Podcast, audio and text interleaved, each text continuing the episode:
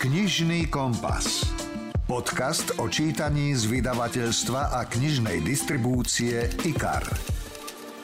Tento týždeň štartuje najväčšia knižná akcia jesene. Už po piatý raz prichádza knižný kompas, po ktorom je pomenovaný aj náš podcast a v ktorom nájdete desiatky slovenských aj svetových hitov.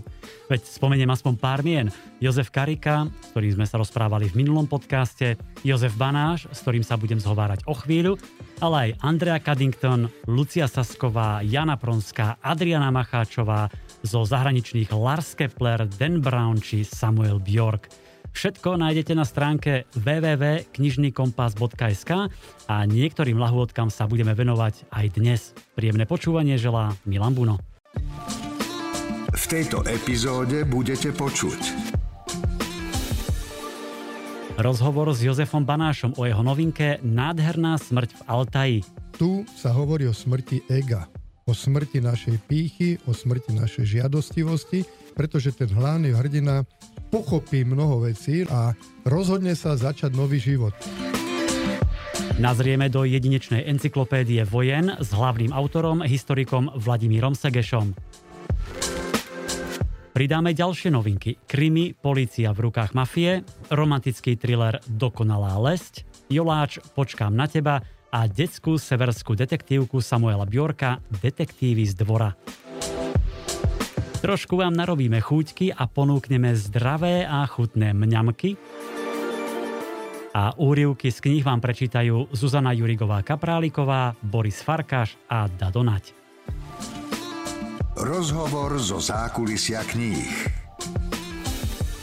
Šťastie nenájdeš mimo seba, ak nie si šťastný vo svojom vnútri, vonkajší svet ťa šťastným neurobí. Môžeš prejsť celý svet a všade budeš nešťastný tak aj tieto slova nájdete v novej knihe Jozefa Banáša Nádherná smrť v Altaji. Je to motivačný príbeh o úspešnom, ale vyhorenom podnikateľovi, ktorý stráca zmysel života, upadá, nevie sa nájsť, nie je šťastný. Myslím, že dnes veľmi často videné pocity. O knihe sa porozprávam s jej autorom Jožom Banášom. Vítaj, Jožko. Ďakujem, Milan, ahoj. Tak e, ja len skrátke poviem o tom príbehu. Je to teda o podnikateľovi Martinovi, manželovi, otcovi, ktorý má naozaj všetko a pritom mu toľko chýba. E, náhodou stretne altajského šamana Četa, ktorý ho pozve do Altaja a tam Martin konečne nachádza zmysel života a seba samého. Jožo, prečo práve takýto príbeh? Takýchto príbehov žiaľ je okolo nás veľmi veľa Mnohí ľudia si myslia, pretože žijeme v tom materiálnom matrixe, že šťastie sa rovná bohatstvo, šťastie sa rovná sláva a tak ďalej. A nevieme si uvedomiť, že naozaj je to v našom vnútri, že my keď budeme stále súťažiť, stále sa naháňať, stále len konzumovať a snažiť sa byť lepšie ako tí iní v tom materiálnom zmysle, tak to nám šťastie neprinesie. Čiže toto je taká kombinácia, tá hlavná postava, ten Martin Vodnar, vlastne takých dvoch e, ľudí z mojich známych, ktorí sa dostali do tejto situácie a nejako nechápu, že kde to vezí, hľadajú, hľadajú ten spôsob nejakého výdenia z tohoto začarovaného kruhu, ale nejako sa im to nedarí. No a ja vďaka tomu, že som bol pred už viac ako dvomi rokmi na také veľmi zaujímavé až dramatické expedícii v Altaji, cez púž Gobi sme, my sme išli do Altaja, do, teda hovorím o sibírskom Altaj, lebo vlastne je sibírsky Altaj, mongolský Altaj, kazarský mm-hmm. aj čínsky, ale je to jedno pohorie samozrejme z najvyššieho Belucha. Takže my sme prešli cez púž Gobi a išli sme potom mongolským Altajom do rúského alebo sibírskeho Altaja. No a tam, e, môžem to už teraz povedať, ja som to veľmi nerozprával, sa stala taká mysteriózna vec. My sme prišli do mestečka Koš Agač, čo je na mongolsko-rúskej hranici po tých útrapách, štrapaciach na tej mongolskej strane, tam v tom čase bolo 46 mŕtvych, hm. my sme to s nejakým zázrakom nás to obchádzalo. No sme sa ubytovali v hoteli, no tak nazvime to hotel. A tam taký, taká kuchyňa bola dolu, kde si tí, čo tam bývali, mohli uvariť a tak ďalej. No a ja som nejako bol taký rozrušený z celej tej cesty, konečne po tých stanovaniach sme spali v stanoch, e, sme spali v posteli, No nejak som bol smedný, išiel som večer dolu do, do, do jedálne, do kuchyne a tam sedí človek a tak sa začal so mnou zhovárať rúsky samozrejme. Cítil som, že potrebuje sa vyrozprávať a to sa ukázalo, že bol normálny altajský šaman, vôbec tak nevyzeral, bol to člen Sibirskej akadémie vied bývalý, ale prešiel peklom v živote. Mm. Prišiel o ženu, o dvoch synov, ale doslova fyzicky. Takže, no a to som potom tieto, tieto príbehy vlastne spojil. Vlastne ty si v predchádzajúcich bestselleroch nás zaviedol do Tibetu, Nepálu, Kašmíru, do Butánu, teraz je to do Altaja kde si teda zažil naozaj dramatické chvíle. Kniha sa volá Nádherná smrť v Altaj.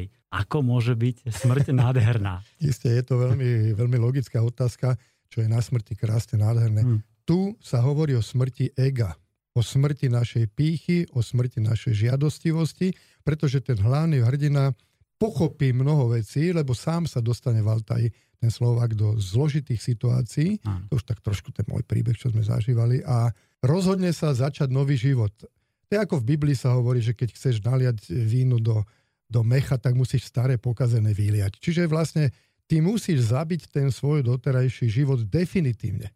Definitívne. Hmm. Čiže on sa rozlúčil, čiže je to smrť ega, smrť pýchy, nie fyzická smrť v hm. našom materiálnom ponímaní. Takže preto nádherná smrť, lebo po nej niečo nové nasleduje, presne nový život tak, sa prebudí. V príbehu je veľmi dôležitou postavou filozof a maliar Nikolaj Rerich. Priznám sa, že predtým som to meno možno niekde započul, ale vôbec som nič o ňom nevedel. A pritom ty tvrdíš, že to je nedocenená a neprávom zabúdaná osobnosť. Nie si sám to, keby som sa teraz 100 ľudí spýtal, alebo tisíc ľudí, možno jeden by to bol Nikolaj Rerich. Dve noci sme trávili v sibírskom, juhosibírskom meste Barnaul, miliónové mesto, aj to málo kto počul, miliónové mm, mesto. Presne. Tak tam som išiel do knihkupectva, narazil som na, na regál kníh o Rerichovi. Rerich bol e, mystik, filozof, ktorý mal nezvyčajný dar, on nás do svojich obrazov maloval budúcnosť. Mm-hmm. Napríklad pre vypuknutím prvej svetovej vojny namaloval symbolický obraz pád troch kráľov, čo symbolizovalo pád Hohenzollnerovcov, Romanovcov, Habsburgovcov. Nemali ho nejak veľmi radi, lebo on bol priamo, čo hovoril pravdu a mm. maloval tú pravdu. Čiže tento Nikolaj Rerich tam hrá dôležitú úlohu v tom zmysle, že ten šaman je zamestnanec e, múzea v Barnaule a on e, teraz sumarizuje jeho obrazy, chodí po svete, lebo po svete je 10 galérií Rerichovi a jedna je v New Yorku, kde sa zoznamili. Takže ten Rerich eh, tak vystupuje vždy nejak to svojou filozofiou, on je základe Agni veľmi taký optimistický človek. Nakoniec aj, aj zomrel v Indii, lebo vychádza z filozofie Budu a tak ďalej. Je to veľmi zložité, komplikované, pretože v Altaji je vierovýznanie mm, také, také zvláštne, mm. burchanizmus, to je kombinácia staro církevníctva, staro toho ruského pôvodného mm, pravoslavia s, s buddhizmom. Čiže je to také zložité. No proste teraz nemám na to, kedy e, hovoriť podrobne, ale Rerich tam hlá, ako si povedal, jednu z takú kľúčových úloh, najmä tá jeho filozofia. Uh-huh. A priznám sa, že som si hneď hľadal na Aha. internete o ňom viac informácií, lebo ma zaujal z toho príbehu, ktorý si tam opísal a vlastne vďaka tomu Rerichovi a Šamanovi Četovi sa Martin stal tým bojovníkom, no. dokázal prekonať tie svoje slabosti a príjmať život taký, aký je v dokonalosti a pokore, ako tam píšeš. A ty aj v jednej pasáži píšeš, že život bez prekážok a bez utrpenia ťa neposilní, ale keď ti naloží na plecia ťažkosti, tie ťa posilnia. Myslím, že veľmi vystižne povedané, ale mám pocit, že niekedy nám toho život nakladá priveľa. Ako to zvládať? Ja hovorím, že život, osud, Boh, stvoriteľ, hospodin, kto ako už nazve túto entitu, nakladá tým, ktorých má rád, na ktorých mu záleží. Ja sa tiež snažím brať život, tak trošku ja to hovorím tak odľahčene ako fitness centrum, lebo ty keď cvičíš s 5-kilovými činkami, tak z toho svaly mať nebudeš, ale keď narožíš poriadnu ťarchu, tak potom z toho svaly mať budeš. Keď chceš sa posúvať, ako mi ten šaman Čet povedal, musíš byť bojovníkom. Ale bojovník, my keď povieme bojovník zase v našom materiálnom ponímaní, tak to je niekto, kto bojuje s iným. Tak, áno. Ale byť sa, bojovať s iným dokáže každý bitkár. Každý bitkár. Ale ten, kto bojuje so sebou, so svojimi slabosťami, so svojimi strachmi, s obavami, to je bojovník, pretože boj samého so sebou je podstatne ťažší ako s niekým iným. Na to treba mať sebareflexiu, odvahu a vedieť, Všetko, ako bojovať. Tak. Prečo zažívajú niektorí ľudia toľko nešťastia, biedy, zármutku? To sa pýta tvoja postava Martina a pýtam sa aj ja. No oni si to pritahujú. Vždy e, nie sú problémy, je len náš postoj k tým problémom. To znamená, keď my sa a priorne staviame, príde nejaká prekažka, veď ráno vstaneš a už sú prekažky. Mm. Už prvá je, že sa ti nechce vstávať, no, samozrejme. Čiže musíš sa prekonať, či chceš, či nechceš. A keď ty sa staviaš k tým prekážkam, ktoré sa ti v živote stavajú do cesty, tak jo, ja to nedám, ja to nedokážem, to nemá zmysel. Tak ty si to proste priťahuješ. Ja budem celý život chudobný. Budeš chudobný, keď si myslíš, že, že, budeš chudobný. Proste si to priťahuješ, čiže, lebo platí ten základný zákon, ktorý ja hovorím aj v mojich, mnohých predchádzajúcich knihách, ale tam mi to niekoľkokrát bolo opakované na Altaji. Čo dáš, to sa ti vráti. Čo ty, aké energie vyšleš, tak také energie sa ti vrátia. Takže hmm. preto je na niektorých toľko nešťastia, lebo si to proste priťahujú. Myslím. A ešte možno, že v Indii a v buddhisti hovoria karmicky, že to sú nejaké dôsledky predchádzajúcich životov. Toto zase musím povedať, toto veľmi na Altaji som nezažil, túto filozofiu. Takže skôr tu, že si to proste svojimi postojmi, negativizmom priťahujú. Inak e, ten spomínaný maliar Nikolaj Rerich povedal aj jednu peknú myšlienku, ktorú si tam zacitoval. Ak ti je ťažko, nájdi si niekoho, komu je ťažšie a pomôž mu. Tak Rerich toto povedal, ale to zase tiež nie je nejaká, nejaká novatorská. Toto lebo Rerich veľa čerpá z buddhizmu, ale veď hmm. toto nie je nejaká myšlienka, na ktorú musíš byť genius. Ale to si treba opakovať, lebo to mnohí na to zabúdame. To podobné hovorí Ježiš v Evangeliách, keď hovorí, keď budeš trpieť, tak mysli na to, že ja som trpel pred tebou. Áno. Hej. Takže toto je myšlienka, ktorá je univerzálna, je humánna samozrejme. A najmä pomôž tomu človeku. Hmm. Tvoju uh, novú knihu Nádherná smrť Valtaj si veľmi pochvaľuje aj uh, Jan Milfajt. Pre vás, ktorí ho nepoznáte, alebo možno ste nepočuli o ňom, je to globálny stratég, coach, top manažérov, e, olympijských výťazov, umelcov. Mimochodom 22 rokov robil v, vo firme Microsoft a Vše, väčšinou, presne tak, väčšinou, väčšinu času v, tých, no to, v tom najúžšom vedení. Pražák, hej. A on o tvojej knihe povedal toto. My jsme velice často velmi úspěšní, ať už ve sportu, v biznesu, v politice, kdekoliv, ale nejsme šťastní. To štěstí krátkodobé z medailí, z peněz a tak dále vyprchá. Viktor Frankl, velký psychiatr, který přežil několik koncentračních táborů, říká ve své knize The Man's Search for Meaning, člověk hledá smysl, že pokud má člověk smysl života, tak přežije všechno. A právě fascinující kniha mého přítele Josefa Banáše dává, se domnívám, řadu odpovědí na to, jakým způsobem postupovat, když člověk ten svůj smysl života hledá. Kniha naozaj dáva tých odpovedí veľa, len si treba vybrať a ísť za tým a nepovoliť. No v tomto má Honzo, inak je to vzácný človek a ja si to skutočne nesmierne vážim, že mi kamarátsky urobil takú, také odporúčanie knihe obrovská pravda, napríklad ten krátkodobý úspech, to krátkodobé šťastie. Si zober, že ty si olimpijský víťaz. Získaš zlatú medailu. 4 roky všetko, všetko tomu obetuješ. Teraz pri ten okamih stojíš na stupne víťazov, medaila, hymna, potlesk, 3 dní to trvá, píšu noviny o tom a potom čo ďalej. A zase máš ďalší nejaký pocit. Áno. Lebo toto sú tie krátkodobé, tie mater, to materiálne šťastie. Je to úžasný pocit, mne vysí doma medaila z polmaratónu v Lani, ale ja to berem nie tak, že teraz hurá, ale jednoducho mám z toho taký dobrý pocit, že som to dokázal, ale toto nie je meta. Čiže to, čo povedal Viktor Frankl, to bol inak e, židovský filozof, ktorý a tiež motivátor, ktorý prežil holokaust a takéto veľmi ťažké životné situácie. A on sám hovorí, že tak, jak to ten Honzo povedal, že keď máš nejaký cieľ, to je ako loďka, ktorá keď nemá nejaký cieľ, tak sa poupuje po tom mori, raz príde vietor, odtiaľ ide tam, raz odtiaľ ide tam. Ale, to je dôležité, nesmie sa ti ten cieľ stať zmyslom. Hm. Tá tvoja cesta musí byť zmyslom a keď toto dokážeš, keď si uvedomíš, že to každodenne polepšovanie seba samého, to posúvanie seba samého, to ťa potom naplňa. Potom si naozaj vnútorne šťastný. Prvá slovenská piltička Majka Demianová Sponík o knihe povedala, ak cítite únavu, vyhorenosť, zdá sa vám, že vás už nič neteší, táto kniha vás nakopne a naučí vás myslieť srdcom. Tak Majka je úžasná osoba, je to ako mi pilčička. Prvá slovenská drevorúbačka, čo je áno, neskutočné. Áno. Nesmierne vzdelaná dáma.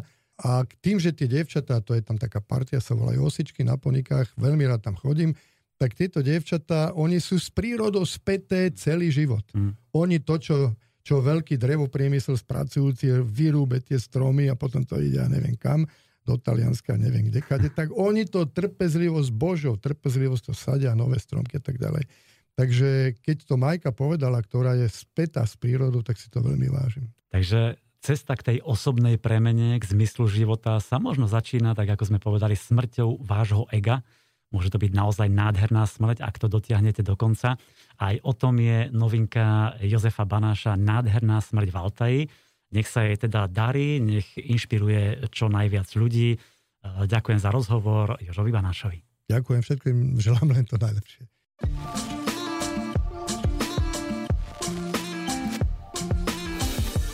Ak sme vás ešte stále nepresvedčili, že sa oplatí prečítať novinku Nádherná smrť Valtaji, mám tu pre vás úryvok z pasáže, v ktorej bližšie spoznávame hlavného hrdinu Martina Vodnára, ktorý zrazu cíti, že sa mu ťažšie ráno vstáva, že sa nevie koncentrovať, že ho život prestáva baviť a zhoršuje sa mu aj zdravie.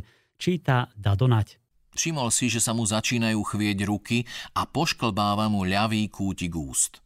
Niekedy sa pristihol, že počas porád svojich kolegov nepočúva ani vtedy, keď ich sám požiadala o informáciu. Nedokázal sa sústrediť, myšlienky mu lietali ako splašené. Častejšie ho pálila záha, najhoršie však boli tie čertovské, odporné, opakujúce sa koliky a silnejúce bolesti v krížoch. Od bolesti sa zvíjal v posteli a Nadia mu prikladala na chrbát termofor s teplou vodou ako nejakému starcovi.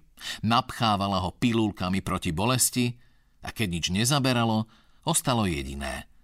Zavolať pohotovosť.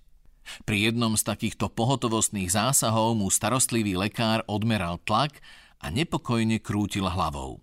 Prirodzene milovanie s manželkou bolo to posledné, čo mu zišlo na um. V ušiach mu zneli slová, ktoré mu už ako pokazený gramafón opakovala Nadia, priatelia, deti. Pribrzdi, zastav sa, spomaľ. Utekal pred rastúcim tlakom, čoraz častejšie sa pristihol, že má chuť všetko zbaliť a ujsť niekam ďaleko. Kde by nemal starosti, bolesti, smútok, depresie. Knižný kompas. Podcast o čítaní z vydavateľstva a knižnej distribúcie IKAR.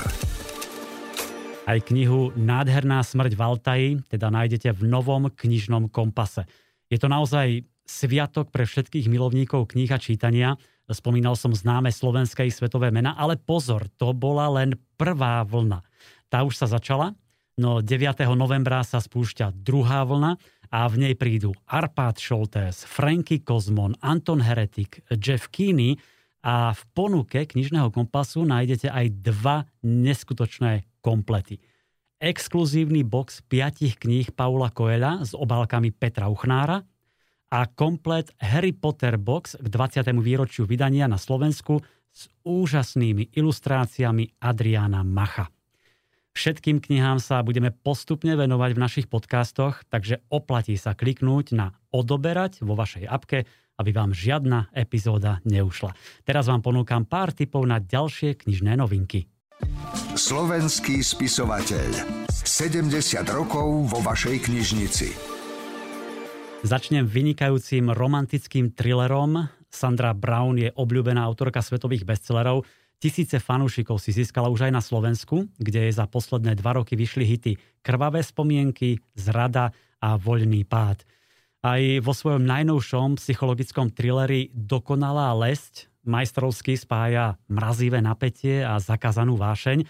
O čom je teda tento thriller? E, agent FBI Drex Easton sa snaží dlhé roky dolapiť sériového vraha, ktorý zabil najmenej 8 žien. Nezanecháva za sebou žiadne stopy, dokonca ani tela. Ženy vždy záhadne zmiznú spolu s peniazmi z bankových účtov. Po rokoch pátrania sa však predsa len objaví jedna stopa – vedie k uhladenému 60-tníkovi Jasperovi Fordovi, ktorý žije s mladšou manželkou Táliou a tá Drexovi hneď pri prvom stretnutí pomotá hlavu. Drex je však na pochybách, či náhodou nie je manželovou spolupáchateľkou. Púšťa sa po novej stope, snaží sa získať kľúčový dôkaz, aby Jaspera spojil aspoň s jednou vraždou. Otázkou je, či sa vrahovi opäť podarí dokonalá lesť a znovu zmizne ako duch, alebo Thriller Dokonalá lesť je naozaj perfektná oddychovka, v ktorej Sandra Brown opäť šikovne spojila napätie, dynamiku, akciu s láskou a vášňou. Aj preto jej thrillery čítajú rovnako muži ako ženy. Táto kráľovná romantických thrillerov dokáže umne dávkovať nečakané zvraty. ťahá vás za nos, šliape na pety, až si uvedomíte, aký návykový je jej príbeh. Proste musíte čítať ďalej a ďalej. Mne sa páči, že si Sandra Brown neustále zachováva kvalitu, ktorú od nej očakávame, vie vytvoriť premyslenú zápletku, strhnúť nás atmosférou a dynamikou, k tomu pridá uveriteľné a sympatické postavy. Jednoducho, opäť thriller nabitý napätím a láskou. Dokonalá lesť. IKAR. Čítanie pre celú rodinu. Ak máte radi slovenské detektívky, určite ste zaregistrovali jeden z vlaňajších hitov. Mafiánska poprava od Petra Šlosera, ktorý za knihu získal ocenenie Debut roka v Pantarej Awards za rok 2019. Ako možno viete, Peter Schlosser je bývalý policajt s 30-ročnou kariérou, ktorú ukončil ako plukovník a teraz má novinku, ktorú nám sám predstaví. Podobne ako v mojej debutovej knihe aj v tejto jesenej novinke s názvom Polícia v rukách mafie sa deje odvíja na Slovensku. Tak ako v naozajstvom živote, aj tu sa proti sebe postavia poctiví policajti voči predstaviteľom zla. Tých tak ako aj v skutočnosti budú zastupovať postavy zo špičky zločinu s prepojením na vysoko postavených policajtov a politikov. Bez ich aktívnej pomoci by ani v tejto knihe nemali zločinci šancu na úspech. Bude policia politická? Alebo vám dej pripomenie nedávne obdobie odohrávajúce sa na Slovensku? Čestní policajti na čele s Julom Tvrdým z policajnej kriminálnej agentúry budú mať v mafiánskom bosovi a jeho vplyvnom poskokovi Robovi Mederovi silnú konkurenciu. Do poslednej kapitoly vás budem držať v napätí. Až v nej sa dozviete, či zvíťazil zákon alebo sa špinu podarilo zamiesť pod koberec. Mnou zvolený názov čitateľov môže vyvolať pochybnosti o dôvere v slovenskú políciu. Ako asi väčšina čitateľov vie, nie som autor teoretik od stola, ale človek, ktorý píše o tom, čím prechádzal tri náročné desaťročia, pričom v posledných rokoch to bolo na Národnej kriminálnej agentúre, kde som získal najviac inšpirácií pre moje a vaše knihy. Prijal by som si, aby sa táto kniha dostala aj k mladším čitateľom, aby sa zamysleli nad tým, či mohli na Slovensku niekedy vládnuť novo opisované pomery a aby sa dostala aj k starším, pričom si možno oživia spomienky na minulosť, ktorá dúfam nebude existovať aj v budúcnosti. Ponúkam aj úryvok z knihy Polícia v rukách mafie, ktorý pre vás parádne načítal herec Boris Farkaš. Zobuď sa a uvedom si, kto z teba spravil to, čím si dnes. Bos podsvetia v meste Zobor Fero Rus na potvrdenie svojich slov treskou dlaňou po reštauračnom stole. Bolo to 13 rokov od požiaru poľovníckej chaty, v ktorej sa našlo zuholnateľné telo Ivana Herca. Kelner za barovým pultom, ktorý leštil čisté poháre, nesmelo pozrel jedným okom na svojho rozčerteného šéfa. Nudíš sa? spozoroval Rus jeho záujem o rozhovor. Padaj do skladu, či netreba niečo doobjednať. Osopil sa na čašníka, až mu sliny vyleteli z úst. Podriadený sa okamžite otočil na opätku vyblískaných topánok a zmizol. Rus venoval letmý pohľad hluchonemej upratovačke, ktorá práve pár metrov od nich poctivo leštila handrou sklo na krbe. Bolo skoré ráno a reštaurácia bola ešte zatvorená. Ja som ťa stvoril, pripomenul Rus diktátorským tónom Robovi Mederovi, najvplyvnejšiemu mužovi v oblasti väčšej ako mesto Zobor. Si môj klon. Len vďaka mne chodíš na peknom fáre, bývaš v perfektnom baraku a vedieš milionársky život v najlepšej spoločnosti v tomto zásranom štáte. Cezo mňa si sa zoznámil s politikmi strany Združenia demokratických robotníkov. Uvedomuje si to vôbec? Knižný kompas. Podcast o čítaní z vydavateľstva a knižnej distribúcie IKAR. Teraz tu mám lahôdku pre milovníkov jedinečných encyklopédií. Dejiny ľudstva sú v prevažnej miere dejinami vojnových konfliktov. Rôzne boje a vojny nás prevádzajú od nepamäti. Či už sú to regionálne boje, kontinentálne alebo globálne vojny. Už bolo o nich napísaných veľa kníh, ale takáto encyklopédia u nás ešte nebola. Volá sa Encyklopédia vojen a jej autory sú Vladimír Segeš, Tomáš Klubert a Matej Medvecký. Ja som oslovil prvého menovaného, docenta Vladimíra Segeša z Vojenského historického ústavu. Ten je totiž hlavným autorom a zostavovateľom. Naša encyklopédia vojen predstavuje výber z vojnových konfliktov v celosvetovom meradle s dôrazom na naše národné dejiny od najstarších čias po súčasnosti. Tejto súvislosti musím poznamenať, že ide ozaj o výber určený predovšetkým slovenskej čitateľskej verejnosti. Preto sme sa my v tejto našej knihe podujali zmapovať, o čo si v širšom rozsahu než doposiaľ, aj vojnové udalosti, ktoré sa odohrávali v strednej či stredovýchodnej Európe. Ide teda o bohato ilustrovaný encyklopedický prehľad o vyše 200 vojnách a v rámci nich osobitne aj o takmer 70 najdôležitejších či rozhodujúcich bitkách. Každá epocha, teda starovek, stredovek, novovek, moderná doba a napokon 20. storočia, začiatok 21. storočia sa v našej encyklopédii začína vždy vstupným prehľadom so stručnou charakteristikou doby, hlavných čert predajších vojen, vrátane taktiky a stratégie, čiže o tom, ako sa bojovalo, kto a prečo vyhral či prehral akú vojnu či bitku, ale aj o tom, akými zbraniami sa bojovalo. Pri jednotlivých heslách o vojnách, povstaniach či ozbrojených konfliktoch opisujeme a objasňujeme politicko-vojenské pozadie, priebeh a dôsledky týchto konfliktov a ďalší vývoj a osobstva civilizácie. Dôležitá je tá grafická stránka, okrem tej obsahovej, a to sú rôzne mapy, náčrty bojových situácií, ilustračné obrázky a tak ďalej však. Práve súdové znázornenia či fotografie, najmä náčrty bojových situácií, ktoré boli urobené pre túto encyklopédiu a sú v nej publikované prvýkrát, umožnia čitateľom utvoriť si plastickejšiu predstavu o historických vojnových udalostiach, obrazne povedané, vzťahujú čitateľov do deja. Podobné poslanie má aj slovník pojmov v prílohe, vďaka ktorému sa čitateľ oboznámi s menej známymi vojenskými reáliami či pojmami, ako napríklad spomeniem len, čo je to pírho víťazstvo, kto boli ako bojovali krížiaci, rytieri, husári, draguniči, kirisníci alebo napríklad aj janičiari. Ľudia nie príliš radi čítajú o vojnách, o zabíjaní, o násilí, ale vlastne to ani nebol cieľ tejto knihy, ten bol úplne iný však. Cieľom našej encyklopédie nie je propagácia ani glorifikácia vojen a vojnového násilia, práve naopak.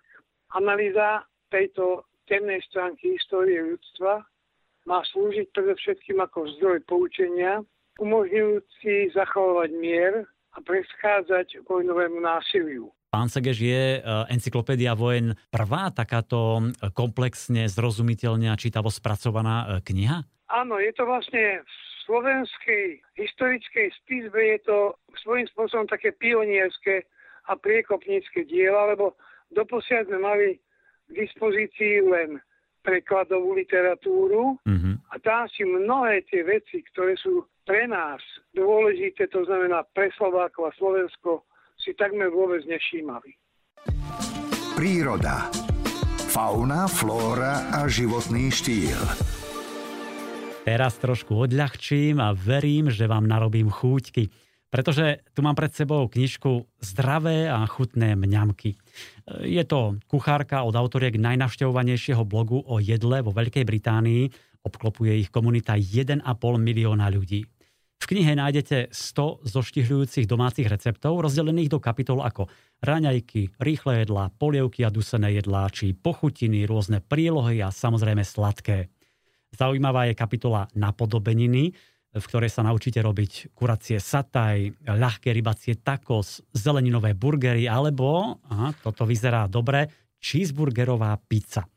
Pri takýchto e, kuchárkach už tradične pozerám časť so sladkými pochuťkami, a v tejto nájdete naozaj skvelé veci. Napríklad domáce tiramisu bez varenia, tiež mandľové košíčky, krém brûlé a toto, toto, piňakoládový, pečený rýžový puding. Mňam. Takže ak chcete trošku oživiť a obmeniť svoje recepty, vyskúšať niečo nové, chutné a zdravé, nájdete si na webe alebo vo vašom knihkupectve knižku Zdravé a chutné mňamky.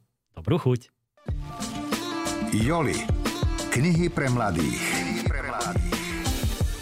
Zaujímavá zápletka, príjemný, zábavný a čítavý príbeh. To je nový joláč Počkám na teba, v ktorom spoznávame 19-ročnú Avery, ktorá nastupuje na malú univerzitu, tisíce kilometrov od domova. Myslí si, že je to jediný spôsob, ako uniknúť pred udalosťami, ktoré sa jej udiali pred 5 rokmi na osudnom helovínskom večierku.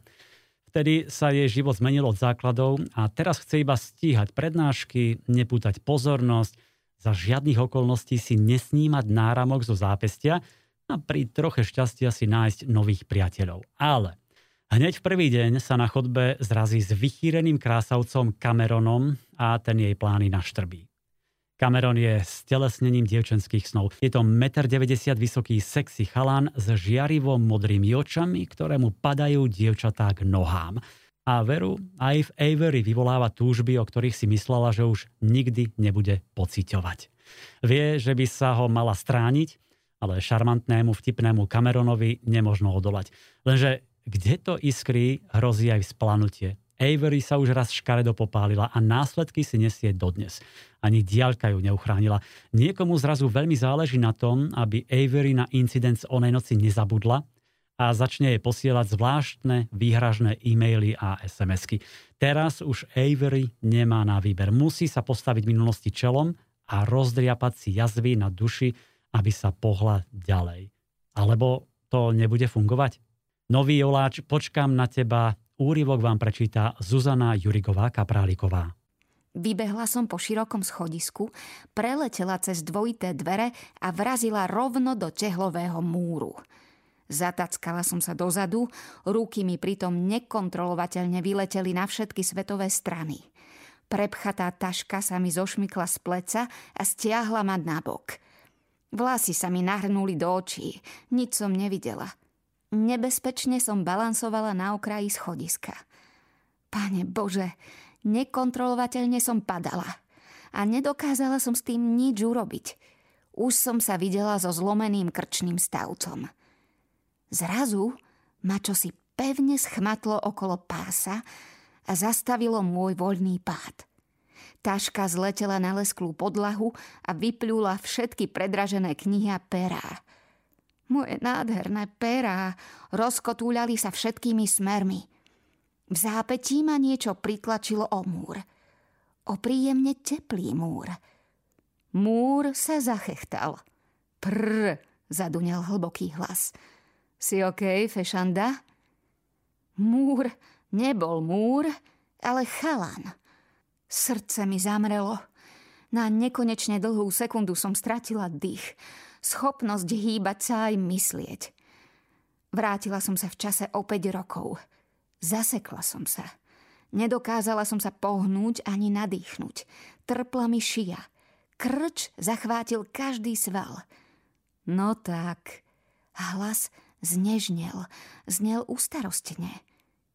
Je ti niečo? Konečne sa mi do plúc vrátil kyslík. Dýchaj, musíš dýchať.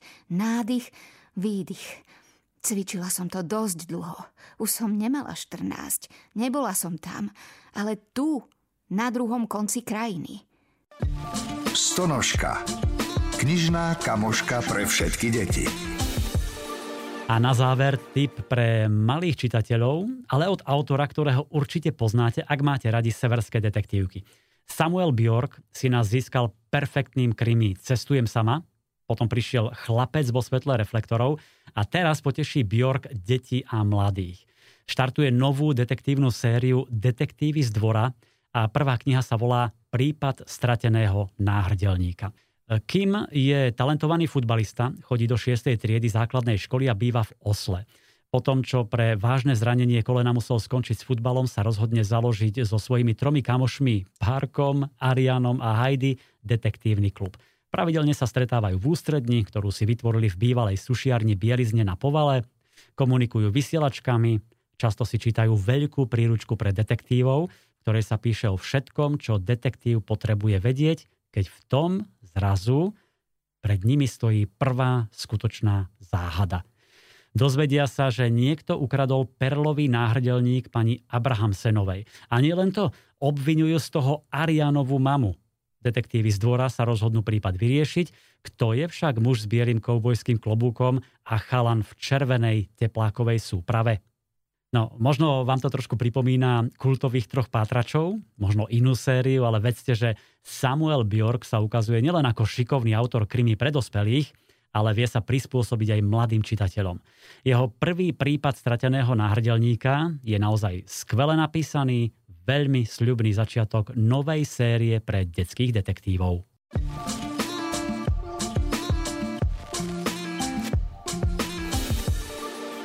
Priatelia, horúca knižná jeseň sa teda začala. Kliknite si na www.knižnykompas.sk a vyberajte. Nájdete tam množstvo skvelých slovenských aj svetových hitov. O týždeň vám predstavíme ďalšie, tak si nás pustíte opäť vo štvrtok. Ďakujem za pozornosť, všetko dobré želá Milan Buno. IKAR. Čítanie pre celú rodinu. Čítanie pre celú